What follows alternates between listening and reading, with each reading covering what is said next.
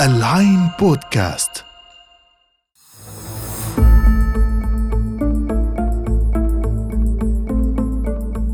معكم إيمان نصار وهذا بودكاست غرفة المناخ المقدم من العين الإخبارية.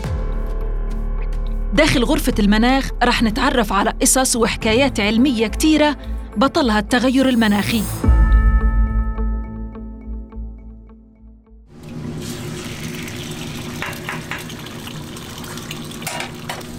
قبل كل شيء أسألكم إذا بتحبوا البرجر أو لأ.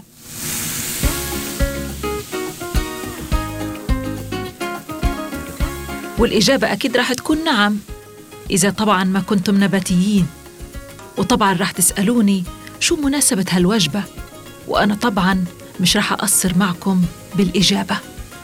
كلامنا طبعا عن هاي الوجبة اللي بفضلها ملايين البشر مش جاي من فراغ اليوم رح أخبركم عن البصمة الكربونية الموجودة في هذا الساندويتش بشكل كبير. وأكيد فاكرين شو يعني البصمة الكربونية اللي حكينا عنها بالحلقة الماضية. حابين تعرفوا قديش البصمة الكربونية في شريحة برجر وزنها 200 جرام؟ يلا خلونا نحسبها مع بعض. شريحة البرجر اللي وزنها 200 جرام بتنتج حوالي 20 كيلو جرام من انبعاثات الغازات الدفيئة. وطبعا أنتم عارفين إنه الغازات الدفيئة هي المحرك الرئيسي لتغير المناخ. بس أنا ما جبت لكم معي وجبة البرجر فقط. خمنوا شو جايبت لكم معي. مم. جايبت لكم معي شريحة لحم مختلفة تماما ومن عالم آخر. وعرفها البشر من آلاف السنين.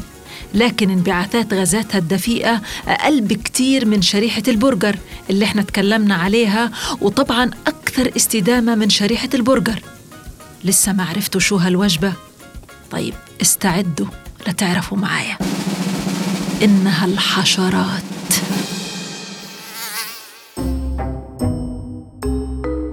نعم اللي سمعتوه صح. أنا قلت الحشرات. واللي ما بتعرفوه يمكن في حوالي 2 مليار من سكان العالم بياكلوا لحوم الحشرات. بس هذا الموضوع مش مستساغ طبعا ومش مألوف كتير عنا بالدول العربية وفي بعض طبعا بعض الناس في الدول الغربية يعني. وأكيد كلكم بتعرفوا شو بصير لما بيشوف كتير منا حشرة. عندكم مثلا الصرصور. أكيد الصرصور هذا بياكل ضرب ليشبع موت. وطبعا حكايتنا عن الصرصور بتذكرني مرت أخي الله يذكرها بالخير. هديك كانت إذا شافت صرصور بتصرخ وبتلم الحارة. مش بس هيك بتترك البيت وما بترجع إلا لتشوف الصرصور جثة. واللي ما بيعرفوا كتير منا إنه الصرصور الغلبان هذا هو وجبة غنية بالبروتين وواحدة من أهم الوجبات المرشحة بقوة إنها تكون على القائمة الغذائية المستدامة.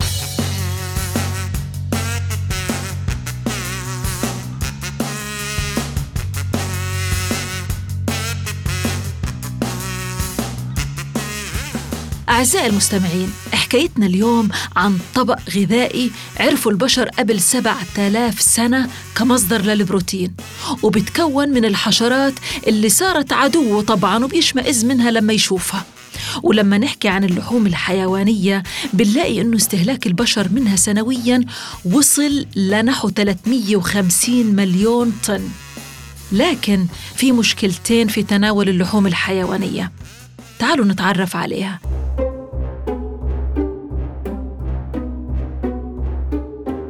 المشكلة الأولى هي أنه الغازات الدفيئة المنطلقة من تربية الماشية بتمثل ثلث انبعاثات الغازات الدفيئة الناتجة عن الأنشطة البشرية. والمشكلة الثانية هي أنه في زيادة مستمرة في تعداد سكان العالم. وهذا طبعا اللي شفناه في نهاية عام 2022 وقت ما تخطى تعداد سكان الأرض 8 مليارات نسمة. وبقول لك إنه من المتوقع إنه هذا العدد يزداد لأكثر من 9 مليارات نسمة بحلول عام 2050 والزيادة في عدد سكان العالم بتعني تزايد الحاجة للبروتين الحيواني.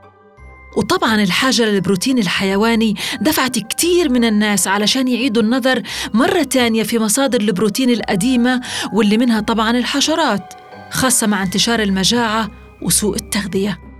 ولما نحكي عن المجاعة بنلاقي إنه عدد البشر اللي بيموتوا كل سنة بسبب الجوع وصل ل 25 ألف شخص بينهم 10,000 طفل.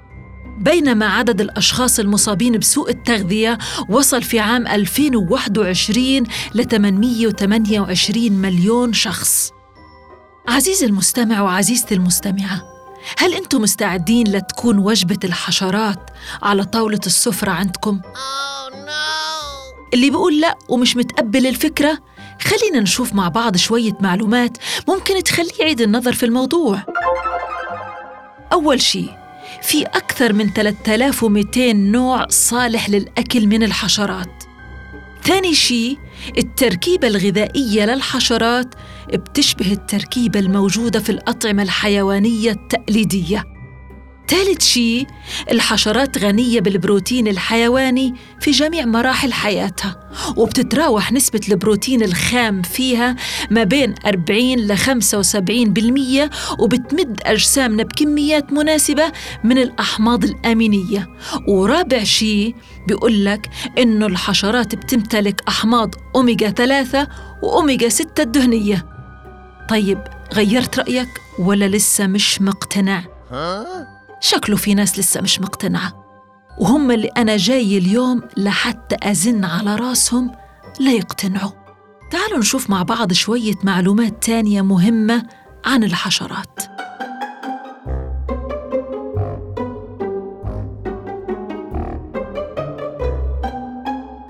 بيقول لك إنه الحشرات أكثر استدامة لكوكبنا. في وقت دخلنا فيه بعصر الغليان مثل ما قال أنطونيو غوتيريش الأمين العام للأمم المتحدة في تصريح من تصريحاته. وعلشان هيك بنحتاج للحفاظ على كل موارد كوكبنا وجعله أكثر استدامة. والحشرات نفسها رح تساعدنا في هذا الموضوع. حابين تعرفوا كيف؟ طيب تعالوا معنا للصرصور طبعا اللي بياكل شبشب ورا شبشب منا. هذا الصرصور بيحتاج فقط ل 2 كيلو علف لينتج وزن كيلو جرام في حين بتحتاج البقرة ل 10 كيلو جرام من العلف لإنتاج نفس الوزن. كمان لو شفنا استهلاك المية بنلاقي إنه الصراصير بتستهلك مية أقل بمقدار 2000 مرة من الأبقار لإنتاج نفس الكمية من البروتين. وبالنسبة للغازات الدفيئة فالحشرات بتنتج كميات قليلة جدا من غاز الميثان وكمان بنلاقيها أقل عرضة للإصابة بالأمراض وما بتحتاج أصلا لمضادات حيوية أو هرمونات نمو وهذا طبعا بيقلل من استخدام المواد الكيميائية في إنتاجها واللي ممكن تضر بالبيئة وبصحة الإنسان.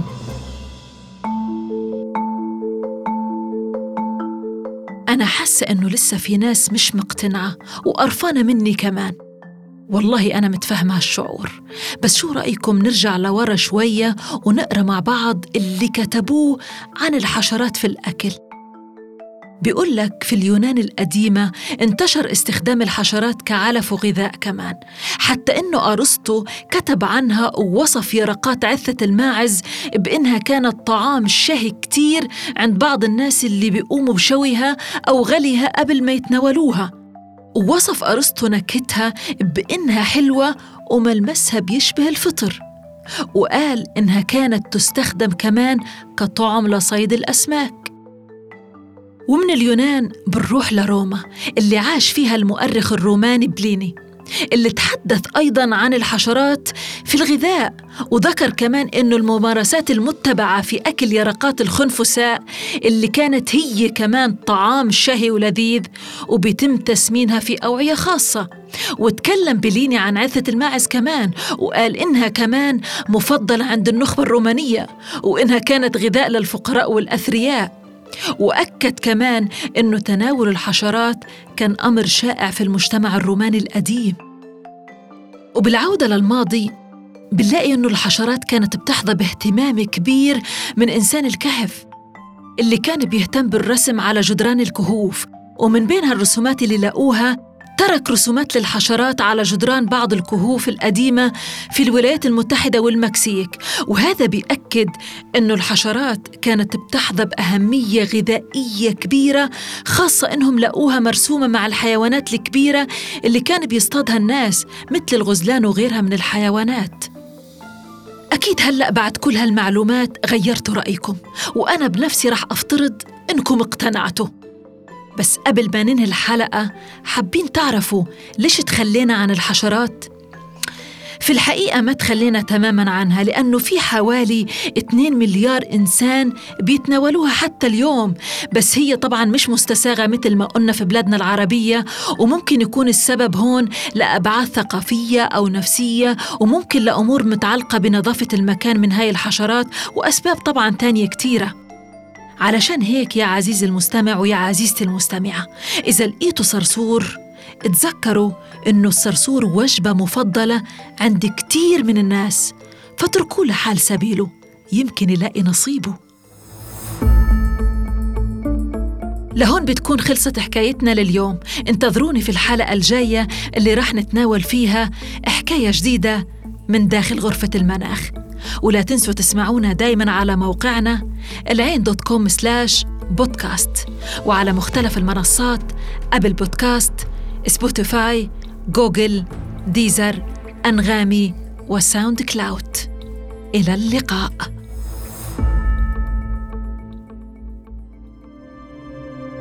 العين بودكاست تسمع لترى العالم.